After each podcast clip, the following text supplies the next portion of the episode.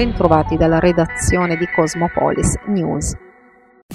Sono 18.391 i nuovi casi di coronavirus. In Italia e 59 i morti, è quanto emerge dal bollettino del Ministero della Salute dell'1 giugno, con 192.108 tamponi processati in Italia nelle ultime 24 ore tra antigenici e molecolari, il tasso di positività al Covid registrato si attesta al 9,6%. Il numero di pazienti ricoverati in area Covid in reparti ordinari e in terapie intensive intensive si è ridotto in una settimana del 13%. In Puglia invece sono stati individuati quest'oggi 1206 casi, il tasso di positività su 12.033 casi è del 10,02%, in calo rispetto all'11,64% di una settimana fa. 182 nuovi contagi nel Tarantino e 3 i decessi nelle ultime 24 ore. I ricoverati al momento scendono a 283 di cui 271 in area non critica e 12 in terapia intensiva sottoscritto questa mattina dai sindaci dei comuni di Lecce, Taranto e Brindisi, Nardò, Porto Cesario, Carovigno, Manduria, Ugento e Gallipoli il protocollo d'intesa per la nascita della prima Green Community dell'area ionico-adriatica. Alla presenza dell'assessore all'agricoltura della Regione Puglia, i sindaci hanno siglato un vero e proprio Green Deal, un patto con il quale si impegnano a sviluppare strategie di tutela e sviluppo per il proprio territorio, che gode anche della la presenza di numerosi parchi e aree protette. Obiettivo contenere l'uso eccessivo delle risorse naturali, promuovere lo sviluppo sostenibile dell'economia locale e ogni iniziativa utile alla valorizzazione e tutela delle aree protette presenti sul territorio. La giunta regionale ha approvato lo stanziamento di 3 milioni di euro per sostenere le imprese di pesca colpite dalla grave crisi economica derivante anche dagli elevati aumenti del gasolio. Ne danno notizia il vicepresidente della regione Puglia e assessore al bilancio Raffaele Piemontese e l'assessore regionale all'agricoltura Donato Pentassuglia che ieri mattina nel corso dell'incontro con una delegazione delle marinerie pugliesi avevano già anticipato la delibera approvata in serata in una giunta straordinaria. Siamo soddisfatti soddisfatti per il risultato, hanno sottolineato, e soprattutto per essere riusciti a dare come regione una risposta efficace per iniezioni di liquidità. Abbiamo raggiunto un primo obiettivo con la collaborazione della direzione marittima, degli assessorati che rappresentiamo, ma anche delle stesse marinerie che hanno dimostrato, pur nella sofferenza, un grande senso di responsabilità.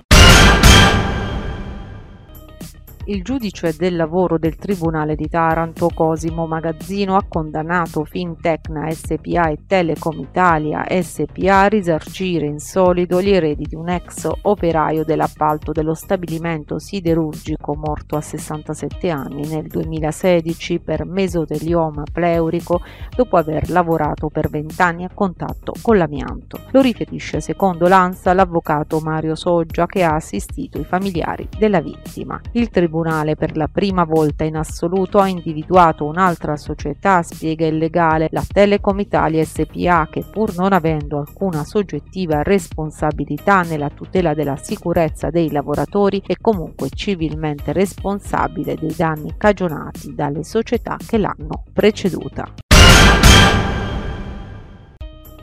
Il caso Taranto tra progettualità e scenari di sviluppo è il titolo dell'incontro tenutosi oggi nella sede del comitato elettorale di Rinaldo Melucci. Insieme con il padrone di casa, il candidato sindaco della coalizione Ecosistema Taranto 2022, hanno parlato di diversificazione e transizione con un focus sugli investimenti sanitari. L'ex ministro all'ambiente e all'agricoltura Alfonso Pecoraro Scanio, attualmente presidente della fondazione Univerde, e l'onorevole Michele Pelillo Martello, commissario dell'istituenda azienda ospedaliera San Cataldo. È importante che Taranto ritrovi una sua identità forte credo che il lavoro che l'amministrazione uscente ha fatto è stato un lavoro importante proprio per rilanciare comparti tipo la sanità, il turismo,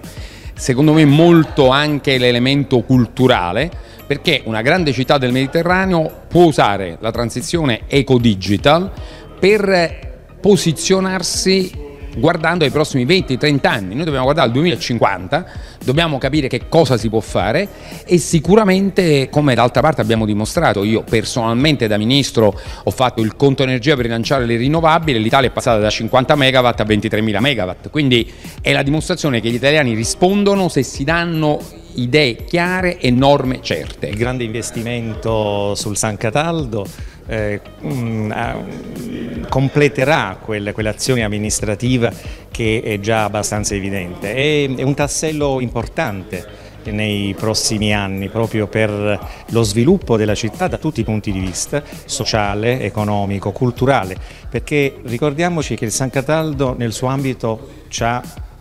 l'università, il San Cataldo a regime sarà un policlinico, per cui quando immaginiamo lo, lo sviluppo del progetto San Cataldo dobbiamo immaginare l'ospedale più moderno d'Italia, il più grande della Puglia, ma con a fianco la facoltà di medicina.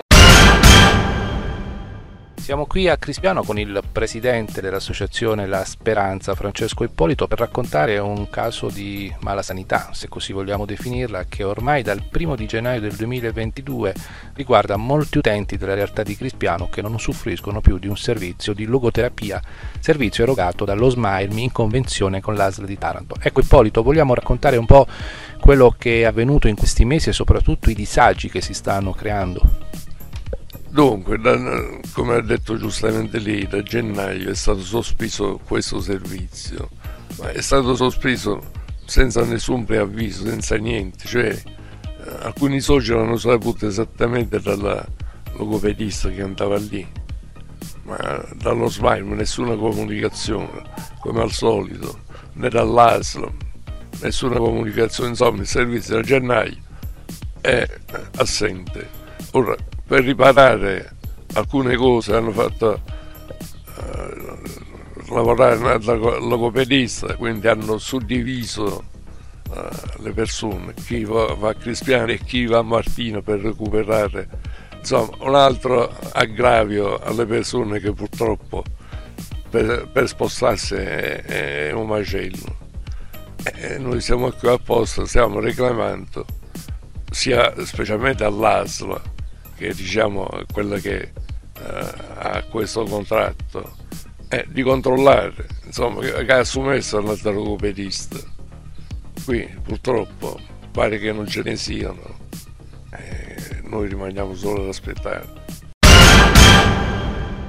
Sensibilizzare alunni e studenti del territorio insieme alle loro famiglie sulla necessità di ridurre lo spreco alimentare recuperando il cibo e di avere un approccio più consapevole all'acquisto e al consumo degli alimenti e dei farmaci. Questo è uno degli scopi del progetto Spreco Zero Taranto che con capofila il comune di Taranto vede all'opera un ampio partenariato comprendente Amici di Manaus, Appmar Europa, Solidale Onlus, La Rosa, SRLS, APS Troisi Project, Noi e Voi, Feder Consumatori e Banco Alimentare. Tante le scuole coinvolte a livello provinciale, Righi, Pacinotti, Vittorio Alfieri, Archimede, Alessandro Volta, Pitagora, Vico De Carolis, Maria Pia e Carrieri Colombo. La presentazione del progetto si è tenuta nell'aula magna del Pacinotti e sono state illustrate agli studenti diverse buone pratiche da mettere in campo per perseguire le strategie di zero waste. Sì, eh, per il Pacinotti non è una novità l'impegno nel settore della lotta allo spreco alimentare, già dal 2015 ci siamo attivati con un progetto scolastico che poi ha coinvolto proprio l'associazione Amici di Manaus, la Caricas, la Concattedrale di Taranto e abbiamo attivato quindi un progetto che fattivamente ha coinvolto gli studenti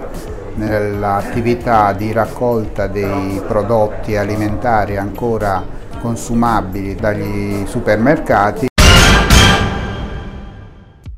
una stagione di successo, quella del Teatro Fusco di Taranto per il 2021-2022. Più di 140 aperture di sipario e più di 40.000 presenze preventivate fino a giugno. La stagione del Teatro Fusco è tra le migliori in Puglia per quanto riguarda la percentuale della partecipazione del pubblico, nonostante il periodo sia ancora caratterizzato dalla pandemia, ha commentato Sante Levante, direttore del Teatro Pubblico pugliese. La stagione di prosa e musicale del teatro Teatro Ionico ha visto un cartellone di 19 spettacoli con 8 titoli per 16 appuntamenti di prosa e 3 concerti per una copertura media di pubblico in sala del 90%. Soddisfatto il direttore del Teatro Fusco Michelangelo Busco, siamo davvero orgogliosi di questi risultati, ha dichiarato Busco, non solo perché raccontano della grande quantità di pubblico che abbiamo ospitato, ma perché ci restituiscono anche la qualità della nostra offerta. Dalla redazione di Cosmopolis News è tutto al prossimo notiziario.